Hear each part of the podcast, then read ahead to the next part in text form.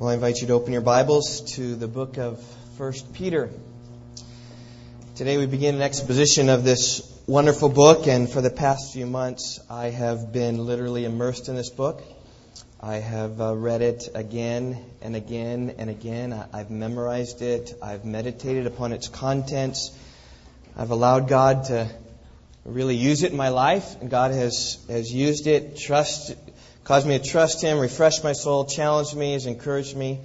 And uh, my goal, my trust, and my hope is over the next few months as we go through this book together that God will do similar things in your heart as well. This morning I'm going to preach uh, an overview of the entire book. You know, it's always a good idea when entering a forest to examine the trees that you first examine the forest first. When going on a journey, it's always good to survey a map to understand where you're going before actually heading to the streets. And so this morning, it's my aim to give you a broad overview of the book of 1 Peter. Now, in my overview this morning, I'm not going to give you a detailed outline of the book. That's really not my aim this morning. My aim is more to just throw a bunch of things together at you to see the major themes of 1 Peter. We're going to pull verses from here and there, just according to the, the different things that arise in 1 Peter, so that at the end of my message, I want to recite 1 Peter for you so that you kind of see the themes and can hear them coming up uh, again and again and again. Well, my message this morning is entitled, Suffer Now, Glory Later. it's because with those four words, I think the theme of 1 Peter is very nicely reduced suffer now, glory later. Peter wrote this book to those who are suffering or were going to experience suffering at some point in the future. And through it all, Peter's consistent counsel to these people was to look beyond their suffering. Look to the glory that will be theirs in heaven. That's the theme of 1 Peter. Though you're suffering now, eagerly wait for the glory that will be revealed to you. And that's why Peter was saying in this epistle, suffer now because there's glory later. What's the theme of 1 Peter? I forgot. Suffer now, glory later. Suffer now, what? Finish it, Nathan? Glory later. Exactly. Those four words are going to help us through. Now, there are other themes in 1 Peter. All right? This is not like everything. There's lots of other things going on here. But I do believe that suffer now, glory later includes, there's also this theme of, of trusting God in difficulties. And I think you can kind of imply this. Suffer now and trust God in these difficulties because there is glory later. There's another theme coming of living righteously. Right? And I think it, it's suffer now and continue to live righteously and walk righteously because you know that at the end there is glory. There's another theme of submitting to others. And I think it fits in here. Right? You suffer now, and even your submission to your authorities might be something which is a suffering. But, but, but do that because you know that there is a, a glory that awaits you forever. What's the theme of 1 Peter again? I forget. Suffer now, glory later. Good, good, good. Now, the reasons for suffering are varied. If you look there in chapter 1, verse 6, Peter speaks there about the various trials that have come upon you. This word various is the Greek word poikilos, which is a word which can be translated literally um, multicolored, multifaceted, multidimensional, uh, varied circumstance that we're talking about. what Peter's talking about is that these readers are, are facing multiple different sorts of trials in their life. Some were suffering merely because they were Christians. In chapter 4, verse 14, it says, If you are reviled for the name of Christ, you're blessed. Just because they'd taken on the name of Christ, they were being reviled. And it says in chapter 4, verse 16, that some are even suffering as Christians. Some were suffering because of their faith. Because in their faith, they wouldn't engage in sinful activities of other people. In chapter 4, verse 4, it speaks about how these people want to engage you in sinful activities. And as you don't, they're surprised that you do not run with them into the same excesses of dissipation. As a result, they malign you because of your righteousness. Some are suffering because they had a master who was unreasonable. These are the bosses of those days. And it says in chapter 2, verse 18, that servants should submit to their masters Not only to the good and gentle ones, that, that's easy, but even to those who are unreasonable. Some were um, suffering because married unbelieving men. And Peter told them, Wives, in the same way, submit to your husbands, so that even if any of them are disobedient to the word, they may be won without a word by the behavior of their wives. Marriage difficulties they're facing. Some were suffering because they were the object of verbal slander. Even though they did nothing to deserve that slander. Paul Peter told them in 2 Peter, 1 Peter chapter 2, verse 12, keep your behavior excellent among the Gentiles. So in the thing in which you're slandered as evildoers, those who observe your good behavior will glorify God in the day of visitation. They're doing good things, they have good behavior, but they're being slandered as evildoers. It says the same thing in, in chapter 3, verse 16, where it speaks about how you need to keep a good conscience so that the thing in which you're slandered, those who revile your good behavior in Christ would put to shame. You have good behavior in Christ, and yet you're being slandered for your righteous behavior. Some were suffering because they felt as aliens in a strange land. Chapter 1, verse 1 is how Peter starts. It's Peter, an apostle of Jesus Christ, to those who are scattered as aliens. They, they felt like they were different in a, in a foreign land, in a foreign culture with, with different things around them, and they were suffering as a result of that. And Peter even called them aliens in chapter 2, verse 11. Beloved, I urge you as aliens and strangers. Being an alien can be a, a difficult thing when you're surrounded by a culture which isn't your own. These are the various trials that these people are going through. Now, the wonderful thing of the fact that they're going through various trials is that these words then apply to all sorts of suffering in our lives. If you're here today and you're suffering in one shape or another, you can be assured that the words of 1 Peter are applicable to you. Wayne Grudem, in his commentary, is exactly right. He said the phrase various trials should also caution us against looking against any specific kind of persecution or suffering as historical background for this letter. And you can try to pigeonhole these people who are suffering into one specific kind of suffering that they're experiencing. But the fact that there were various trials shows that there are many. And Wayne Grudem continues Since no one kind of trial or testing is in view, Peter's words have their application to all the trials which Christians experience. So maybe here this morning and are facing verbal assaults of others. First Peter is going to help you. Maybe you're here this morning facing marriage difficulties because of your spouse for some reason or another. First Peter can help you. Maybe you're facing difficulties at, work because of an unreasonable boss who you think is demanding way too much of you. First Peter can help you.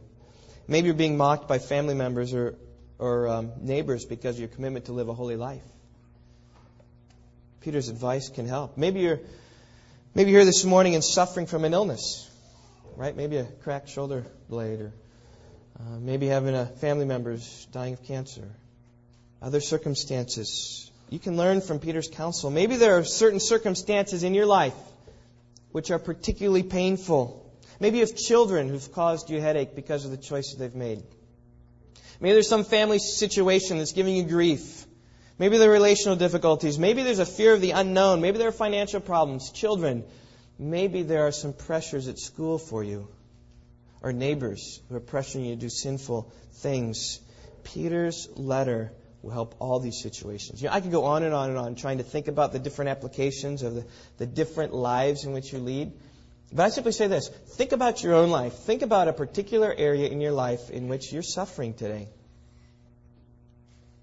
Maybe there's something that you're finding difficult or hard. What is it? Try to try to pinhole it. Try to pigeonhole it. Say, you know what? In my life, this is my suffering or this is my difficulty. And, and I think I can almost guarantee that First Peter will be applicable to that situation. Because that's what First Peter is about. It's, what's the theme of First Peter again? Glory later, right? Maybe today finds you not suffering, if you're in that fortunate circumstance, know that suffering's coming. It's only a matter of time. And for you, First Peter will simply prepare you for that. You know, we had a great picture of this when we came home from our family vacation. I was gone for two and a half weeks, and And we're driving home from the airport in our van, and all of a sudden, it wasn't particularly hot outside, but the, the air spewing out of our air conditioner wasn't so hot. It wasn't so cold. It was kind of hot, and I said, hmm, maybe our air conditioner's not working. So we turned it off for a little bit, and then we turned it on, and okay, it started working a little bit better. Well, that night then, we got in our, our car and drove just even our neighborhood, and our car was getting pretty loud. And I think it was some kind of air conditioner problem. I, I imitated, it sounded like something was grinding, and um, we were not driving that car until I see my neighbor mechanic have him look at it. Things break. We came home. Um, I think it was that night. Then um, we put some food in the garbage disposal, and I turned on the switch to the garbage disposal, and I heard this. Mm, turn up, mm, and so being the expert husband repairer guy, you know, I, I took my um, wooden handle and mm, and I kind of started it and it starts spinning and and Yvonne had heard earlier you're supposed to throw ice in it maybe to clean it up, so I threw a bunch of ice in there. And well, to make a long story short, now when I flick the switch, this is what it does now.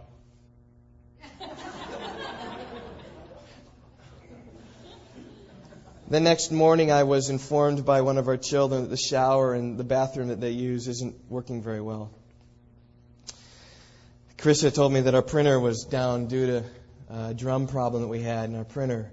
I mean, this, these are small things, right? But it's a, it's a, it's a picture of what life is like. Like, circumstances are hard. Things break in life. Whether it's relationships that break, whether it's jobs that break, whether it's bodies that break, whether it's finances that break, whether it's a, a future that's unknown and circumstances break. That's how life is. Life is filled with suffering. And if you aren't suffering today, be assured that you will suffer in the future. What your suffering is like, I'm not sure. But First Peter will prepare you for that suffering. And if you're suffering now, um, Peter will comfort you in your suffering. Because that's the theme of First Peter, right? What's the theme of First Peter? Suffer now, glory later. On vacation, I had an opportunity to read a book entitled The Triumph of John and Betty Stam. I heard these people heard about these people before, but I had never read their biography. I got to read their biography. They were missionaries in China in the 1930s during the Chinese Civil War. And so they went to China in a particularly difficult time. They both went to Moody Bible Institute. Betty was a little bit older, so she went over to China first. John then followed when they joined up in China. Then they were married. Um, less than a, a year after their marriage, they had a little child. Helen Priscilla Stam was born to them. September 11th, 1934. And the child was less than three months old, like our little David that we have, less than three months old. They were serving on the mission field. Uh, John was 27, Betty was 28, serving there in a hard mission field, but rewarding labor. Things were profitable, things were going well, people received them kindly. And December 6, 1934, they were taken captive by some of the Chinese communist soldiers. The night in which they were captured, John Stam wrote this letter to the China Inland Mission, his sending board. He said, Dear brethren, my wife, baby, and myself are today in the hands of the communists in the city of Tsingteh. Their demand is $20,000 for our release. $20,000 in 1934 was a lot of money. All our possessions and stores are in their hands, but we praise God for peace in our hearts and a meal tonight. God grant you wisdom in what you do, and us fortitude, courage, and peace of heart. He is able and a wonderful friend in such a time. Things happened so quickly this morning. they were in the city. Just a few hours after the ever persistent rumors really became alarming, so we could not prepare to leave in time. We were just too late. The Lord bless and guide you, and as for us, may God be glorified, whether by life or by death, in Him, John Stam.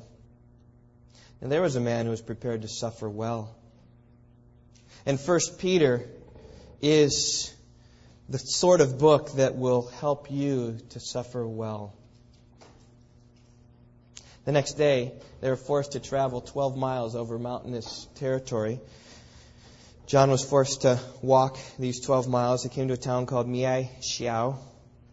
My Chinese accent is bad, forgive me about that. They went to Miao Xiao, Betty and baby Helen were allowed to ride the horse for a little bit. John had to walk these rugged terrains. And upon arriving in town, they, they came to the postmaster's shop. Now, the postmaster recognized them because they had seen them before uh, in previous travels. And the postmaster said, Where are you going?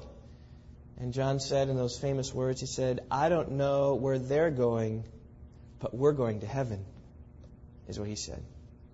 And then there in the postmaster's shop, Betty was given something to eat, and John carved out just a little bit of time to, to write a letter that demonstrates the great stability that he found in the time of difficulty. He wrote, Dear brethren, we are in the hands of communists here, being taken from Tsingteh, and they have passed, when they passed through yesterday, they want $20,000 before they will free us, which we have told them that we are sure will not be paid. They weren't making any false promises. They're saying that's not going to be paid. He said, famine relief money and our personal money and our effects are all in their hands. God give you wisdom in what you do and give us grace and fortitude. He is able, yours and him, John Stam. Well, they spent that night there under guard, and the next morning the Stams were roughly summoned and let out to die. Betty, by the grace of God, was able to hide Helen Priscilla in their sleeping quarters. She was found 30 hours later, fine and okay. And I believe that she's still alive today. But John and Betty were, were led out, bound with ropes, paraded down the streets. The communists, Chinese Reds were shouting the ridicule and calling people to come and watch their execution. At one point in time, John was called to get down on his knees. On his knees, quickly he kneeled, and with a sword they cut off his head. And without a word, Betty likewise got down and knelt and her head too was chopped off moments later, perhaps even with the same sword. Absent from the body, present with the Lord. They were going to heaven, and that's where they, they went. But you don't die heroically like that without some preparation. Both John and Betty Stam had counted the cost in going to China. They knew the risks, they knew the dangers, but they considered Christ worth it all. And they weren't afraid. in fact, in one letter that uh, uh, John had written to his father at, at, some point, he wrote the story of a, of, a, of a missionary who was caught in the hand of some bandit soldiers. And the, the soldiers asked this missionary, Are you afraid? with gun pointed at him. And he said, No, I'm not afraid. If you shoot, I go straight to heaven. As a result of this, this missionary then that was killed, I believe, a poem was written called Afraid. And John quoted this to his father in a, a letter that he'd written earlier. So John was prepared for this. And, and this poem goes like this says, Afraid of what? To feel the Spirit's glad release, to pass from pain to perfect peace, the strife and strain of life to cease. Afraid of that? Afraid of what? Afraid to see the Savior's face, to hear his welcome, and to trace the glory gleam from wounds of grace? Afraid of that? Afraid of what? A flash, a crash, a pierced heart, darkness, light, O oh heaven's art, a wound of his, a counterpart. Afraid of that? Afraid of what? To do by death what life could not, baptize with blood a stony plot, till souls shall blossom from the spot. Afraid of that? The Stams weren't afraid of that, and so they received a, a martyr's crown. And the book of First Peter is a book that will prepare us for such a perspective that will say, afraid of what? Afraid of that? I don't think so. Because the theme of 1 Peter is suffer now and glory later. And when, like Asaph, you see their end, and when you see the Lord high and exalted and lifted up high, and the glory that you will be called into for being faithful in Christ, it will all pale. It will all pale. Well, let me show you this theme in 1 Peter. Turn over to chapter 5, verse 10. Peter writes here, After you've suffered for a little while, the God of all grace, who called you to his eternal glory in Christ, will himself perfect, confirm, strengthen, and establish you. And we see those two words coming up there again. He says, You've, you suffered. After you've suffered, this God who's called you to his eternal glory in Christ. is going to perfect you, strengthen you, establish you, and secure you to bring you up to that place. And he said his suffering is just for a little while. The scriptures always speak about how our life on earth is just a, a vapor, it's just a breath, it's over in a moment. But heaven is forever and eternal. And after you suffered, God is going to do His work to make sure that you're perfected, to make sure that you're confirmed, to make sure that you're strengthened, to make sure you're established, to be able to make it through, to bring you unto that final day. In fact, it says in chapter 1, verse 5, that those who believe in God, in Christ Jesus, are protected by His power so as to receive this salvation. Suffer now, glory later. It's Peter's message.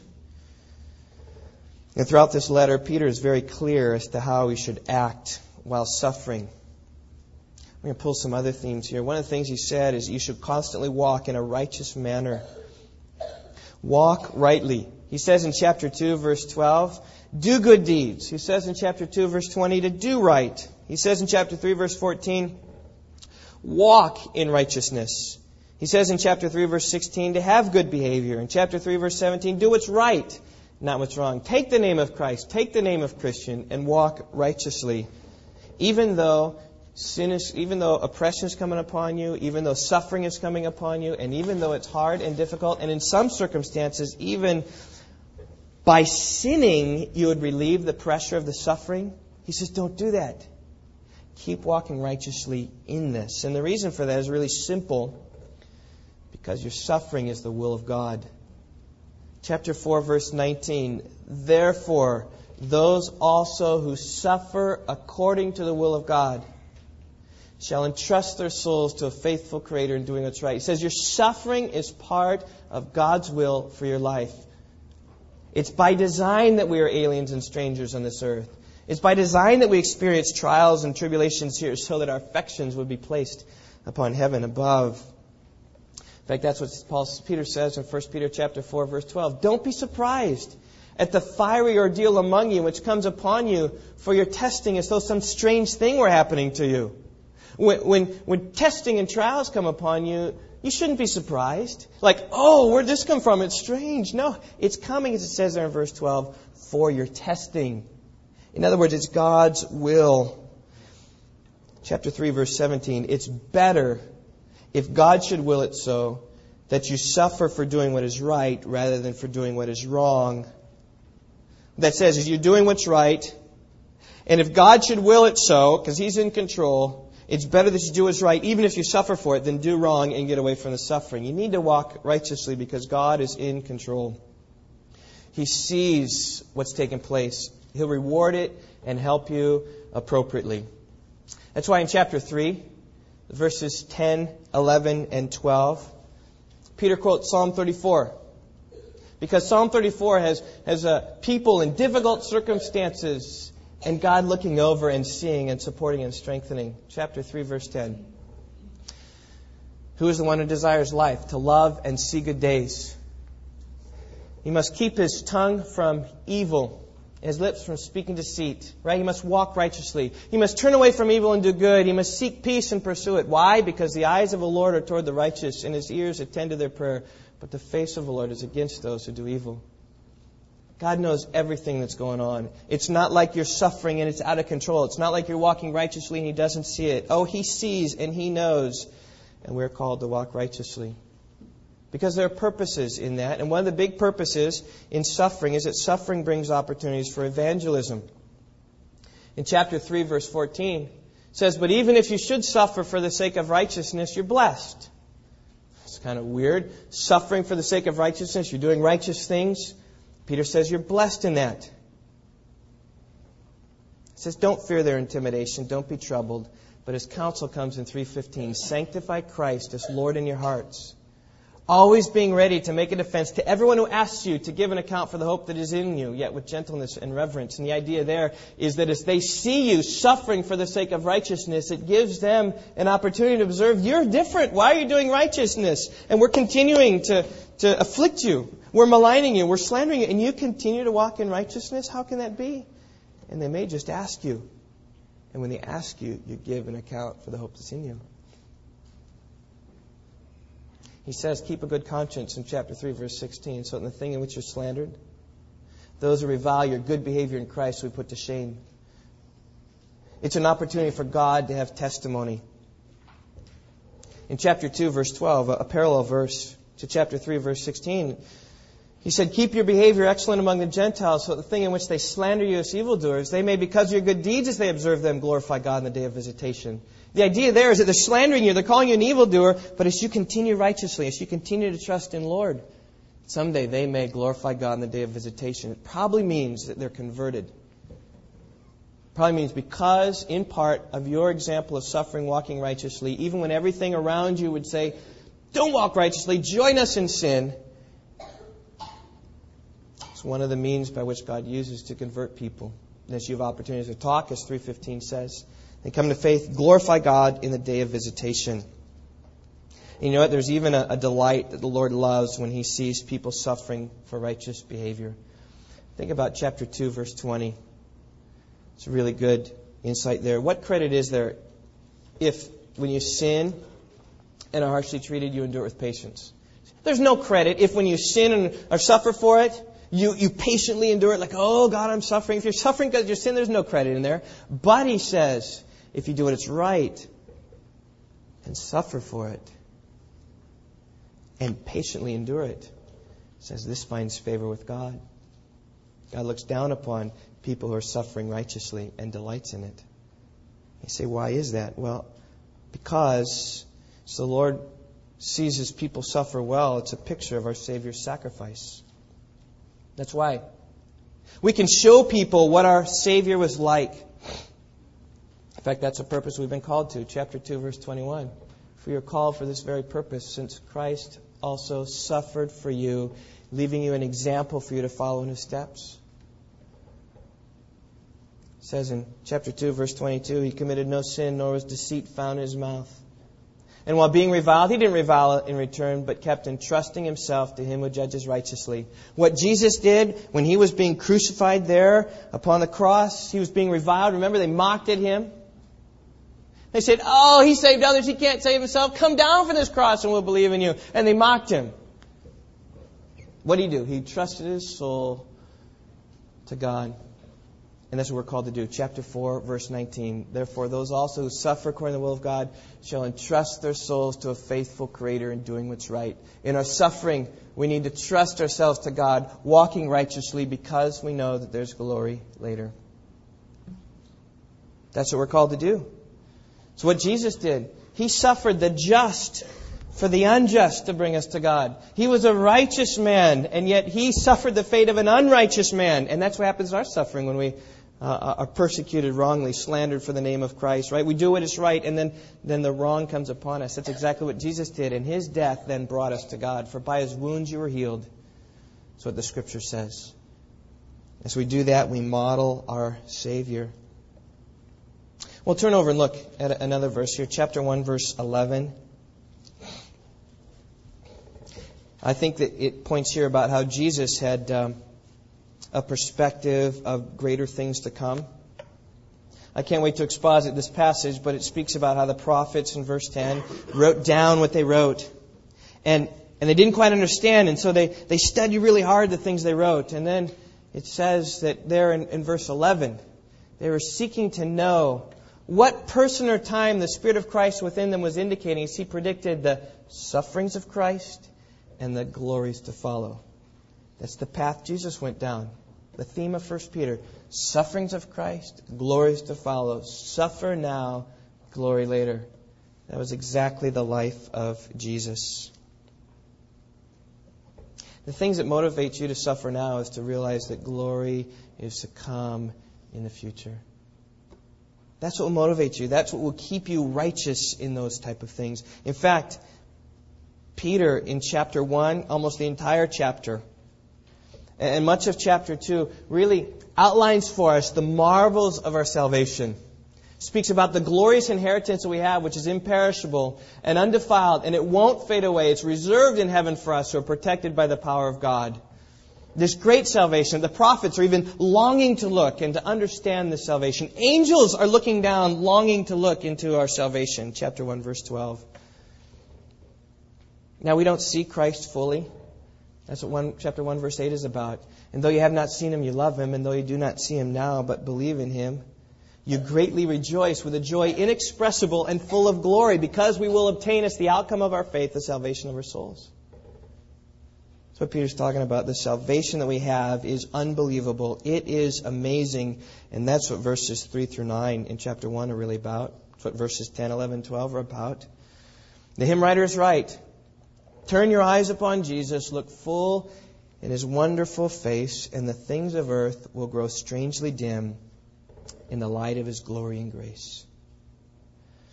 In your suffering, hold fast to this hope. In fact, look at chapter 1, verse 13. It says right there, the second half of it, fix your hope completely on the grace to be brought to you at the revelation of Jesus Christ. Fix it there entirely, wholly, completely. That's where you need to be, right? Suffer now, glory later, and put your hope there. Doesn't mean that you just go up to the mountains and think about things. No, it calls us to righteous living because the first part of verse 13 of chapter 1 says, prepare your minds for action. Right? Chapter 1, verses 14 through 16, we need to live holy lives. And just because we've been forgiven, chapter 1, verse 17, just because we address God as Father, doesn't mean we live as the way we want because we're forgiven, but we conduct ourselves in fear during the time of our stay on earth, knowing that our redemption is so great and so marvelous. Well, how are we supposed to find the strength to do this? How do you find the strength? I mean, certainly by the Spirit of God, by trusting God, but there is a means by which we can be um, encouraged and trust in these ways. It's the Word of God. The way you start your salvation is the way you need to keep it and continue on in it. In chapter 1, verse 23, he says, You've been born again, not of seed which is perishable, but imperishable. That is through the living and enduring Word of God. He said, and This is the Word was preached to you. Chapter 1, verse 25, right there at the end. It's the Word that was preached to us. And chapter 2, verse 2, we need to, like newborn babies, long for the pure milk of the Word so that by it you may grow in respect to salvation. I look forward to expositing that passage as we have an infant who longs for the pure milk of the Word, richness. And that's how we need to long for the Scriptures, how we need to long for the Word. You need to memorize it, you need to meditate upon it, you need to think about it, you need to pray it, and trust God for it. Well, that is really an overview, and uh, what I'd like to do now is even ex- transition to a time where I quote the passage for you. I want to quote 1 Peter for you. Been spent probably last two and a half months or so in 1 Peter. Um, I put together a little sheet in your bulletin, tips for memorizing extended portions of Scripture. You know, if you're encouraged by this time, I think you will be. I think you'll see these themes in 1 Peter encourage your heart and your soul. Uh, you can look at this and, and talk about this. You know, you can also talk to Eric um, Elshazzar. He's memorized a lot of Scripture, and uh, it's really helped. It's really helped to me. And uh, First Peter is uh, uh, has been has been great for me. I've been praying about this time, and I thought it would be an effective way to end my message on First Peter. I'm just going to quote the book for you, and then I'll, I'll turn it back over to Jake. And uh, if you want to start memorizing, I know our family has memorized. We're up through chapter 2, verse 10 or 11, I think, in memorizing. It's been a, a great time. It's been fun for us, been enjoyable. It's not been a lot of work, but it's been good. Peter,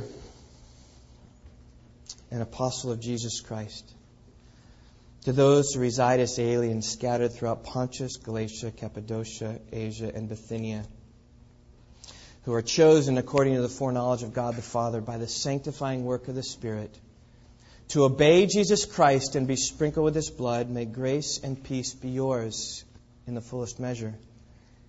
Blessed be the God and Father of our Lord Jesus Christ, who according to his great mercy has caused us to be born again to a living hope through the resurrection of Jesus Christ from the dead, to obtain an inheritance which is imperishable and undefiled and will not fade away, reserved in heaven for you, who are protected by the power of God through faith for salvation ready to be revealed in the last time.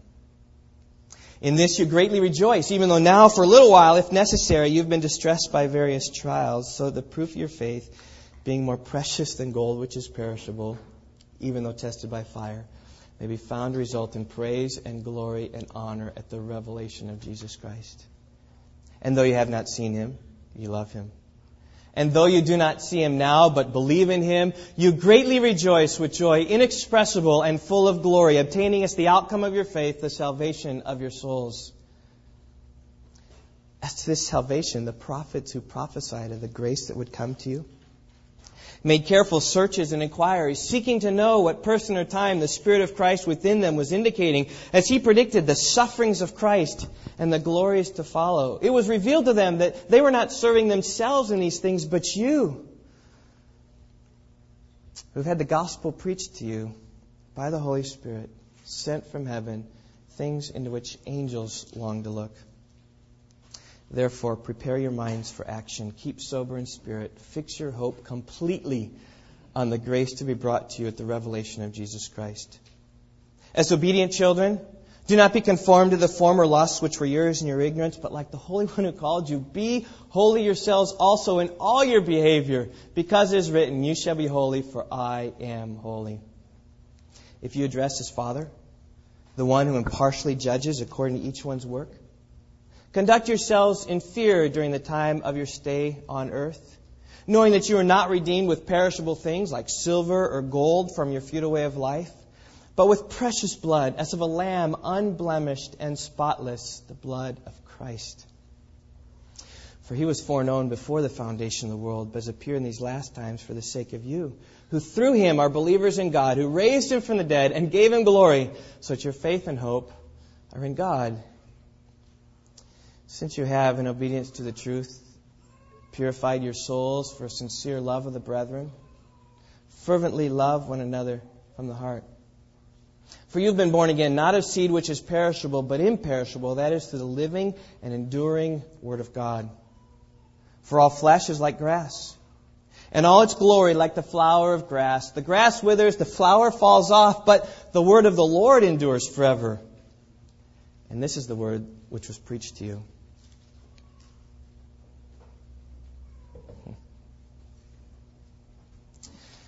Therefore, putting aside all malice and all deceit and hypocrisy and envy and all slander, like newborn babies, long for the pure milk of the word, so that by it you may grow in respect to salvation, if you've tasted the kindness of the Lord. And coming to him as to a living stone, which has been rejected by man, but is choice and precious in the sight of God, you also as living stones are being built up as a spiritual house for a holy priesthood to offer up spiritual sacrifices acceptable to God through Jesus Christ. For this is contained in Scripture Behold, I lay in Zion a choice stone, a precious cornerstone, and he who believes in him will not be disappointed. This precious value then is for you who believe. But for those who disbelieve, the stone which the builders rejected, this became the very cornerstone, and a stone of stumbling and a rock of offense. For they stumble because they're disobedient to the word, and to this doom they were also appointed. But you are a chosen race, a royal priesthood, a holy nation, a people for God's own possession, so that you may proclaim the excellencies of him who has called you out of darkness into his marvelous light. For you once were not a people, but now you are the people of God. You had not received mercy, but now you have received mercy. Beloved, I urge you, as aliens and strangers, to abstain from fleshly lusts which wage war against the soul. Keep your behavior excellent among the Gentiles, so in the thing in which they slander you as evildoers, they may, because of your good deeds, as they observe them, glorify God in the day of visitation. Submit yourselves for the Lord's sake to every human institution, whether to kings as the one authority or to governors as sent by him for the punishment of evildoers and the praise of those who do right. For such is the will of God, that by doing what is right you may silence the ignorance of foolish men. Act as free men, and do not use your freedom as an opportunity for evil, but use as bond slaves of God. Honor all people Love the brotherhood, fear God, honor the king. Servants, be submissive to your masters with all respect, not only to those who are good and gentle, but also to those who are unreasonable. For this finds favor if, for the sake of conscience toward God, a person bears up under sorrows when suffering unjustly. For what credit is there if, when you sin and are harshly treated, you endure it with patience? But if you do it as right and suffer for it, you patiently endure it, this finds favor with God. For you are called for this purpose, since Christ also suffered for you, leaving you an example for you to follow in his steps, who committed no sin, nor was any deceit found in his mouth. And while being reviled, he didn't revile in return. While suffering, he uttered no threats, but kept entrusting himself to him who judges righteously. And he himself bore our sins in his body on the cross, so that we might die to sin and live to righteousness. For by his wounds you were healed. For you were continually straying like sheep, but now you have returned to the shepherd and guardian of your souls. In the same way, you wives, submit to your own husbands, so that even if any of them are disobedient to the word, they may be won without a word by the behavior of their wives as they observe your chaste and respectful behavior. Your adornment must not be merely external, braiding the hair and wearing gold jewelry or putting on dresses, but let it be the hidden person of the heart with the imperishable quality of a, a gentle and quiet spirit, which is precious in the sight of God. For in this way, in former times, the holy women also who hoped in God used to adorn themselves, being submissive to their own husbands.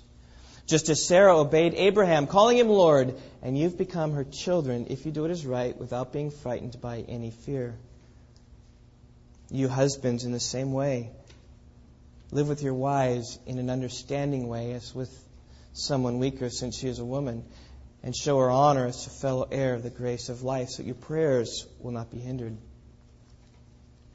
To sum up, all of you be harmonious, sympathetic, brotherly, kind hearted, and humble in spirit not returning evil for evil or insult for insult, but giving a blessing instead. For you are called for this very purpose, that you might inherit a blessing. For the one who desires life, to love and see good days, must keep his tongue from evil and his lips from speaking deceit. He must turn away from evil and do good. He must seek peace and pursue it. For the eyes of the Lord are toward the righteous, and his ears attend to their prayer, but the face of the Lord is against those who do evil. Who is there to harm you? if you prove zealous for what is good. But even if you should suffer for the sake of righteousness, you are blessed. And do not fear their intimidation, and do not be troubled, but sanctify Christ as Lord in your hearts, always being ready to make a defense to anyone who asks you, to give an account for the hope that is in you, yet with gentleness and reverence. And keep a good conscience. So, in the thing in which they slander you, those who revile your good behavior in Christ will be put to shame. For it's better if God should will it so that you suffer for doing what is right rather than for doing what is wrong. For Christ also died for sins, the just for the unjust, so that he might bring us to God, having been put to death in the flesh, but made alive in the Spirit, in which also he went and made proclamation to the spirits who are now in prison who once were disobedient when the patience of God kept waiting in the days of Noah during the construction of the ark, in which a few, that is, eight persons, were brought safely through the water. Corresponding to that, baptism now saves you. Not the removal of dirt from the flesh, but an appeal to God for a good conscience through the resurrection of Jesus Christ. Who is at the right hand of God having gone into heaven after angels and authorities and powers had been subjected to him. Therefore, since Christ has suffered in the flesh, arm yourselves also for the same purpose. Because he who has suffered in the flesh has ceased from sin, so as to live the rest of the time in the flesh no longer for the lusts of men, but for the will of God. For the time already past is sufficient for you to have carried out the desires of the Gentiles, having pursued, a course, of sensuality and lusts drunkenness, carousing, drinking parties, and abominable idolatries. In all this, they are surprised that you do not run with them into the same excesses of dissipation, and they malign you. They will give account to him who is ready to judge the living and the dead. For the gospel has for this purpose been preached even to those who are dead, that though they are judged in the flesh as men, they may live in the spirit according to the will of God. The end of all things is near. Therefore, be of sound judgment, and sober spirit for the purpose of prayer. Above all, keep fervent in your love for one another because love covers a multitude of sins. Be hospitable to one another without complaint. As each one has received a special gift, employ it in serving one another as good stewards of the manifold grace of God.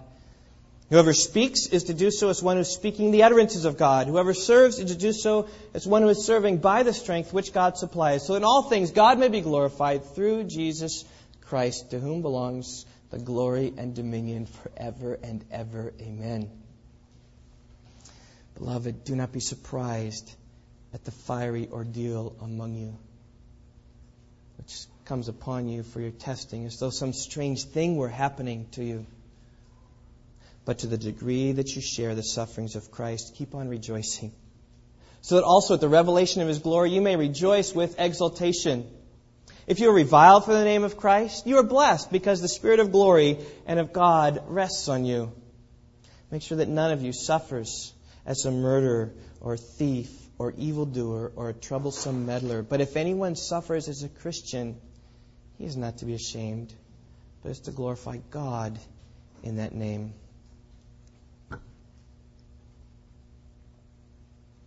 I need help, Krista. For it is time for the judgment to begin with the household of God. And if it begins with us first, what will be the outcome for those who do not obey the gospel of God? And if it is with difficulty that the righteous is saved, what will become of the godless man and the sinner? Therefore, those also who suffer according to the will of God shall entrust their souls to a faithful Creator in doing what is right. Therefore, exhort the elders among you as your fellow elder and witness of the sufferings of Christ and a partaker also of the glory that is to be revealed. Shepherd the flock of God among you exercising oversight, not under compulsion, but voluntarily, according to the will of God. And not for sordid gain, but with eagerness, nor yet as lording it over those allotted to your charge, but proving to be examples to the flock. And when the chief shepherd appears, you will receive the unfading crown of glory. You younger men, likewise, be subject to your elders. And all of you, clothe yourselves with humility toward one another, for God has opposed the proud, but gives grace to the humble. Therefore, humble yourselves under the mighty hand of God, that he may exalt you at the proper time, casting all your anxiety on him because he cares for you. Be of sober spirit, be on the alert. Your adversary, the devil, prowls around like a roaring lion, seeking someone to devour. But resist him, firm in your faith, knowing that the same experiences of suffering are being accomplished by your brethren who are in the world. After you have suffered for a little while, the God of all grace, who called you to his eternal glory in Christ, will himself perfect, confirm, strengthen, and establish you. To him be dominion forever and ever. Amen. Through Silvanus, our faithful brother, for so I regard him, I have written to you briefly, exhorting and testifying that this is the true grace of God. Stand firm in it. She was in Babylon, chosen together with you, sends you greetings, and so does my son Mark. Greet one another with a kiss of love. Peace be to you all who are in Christ.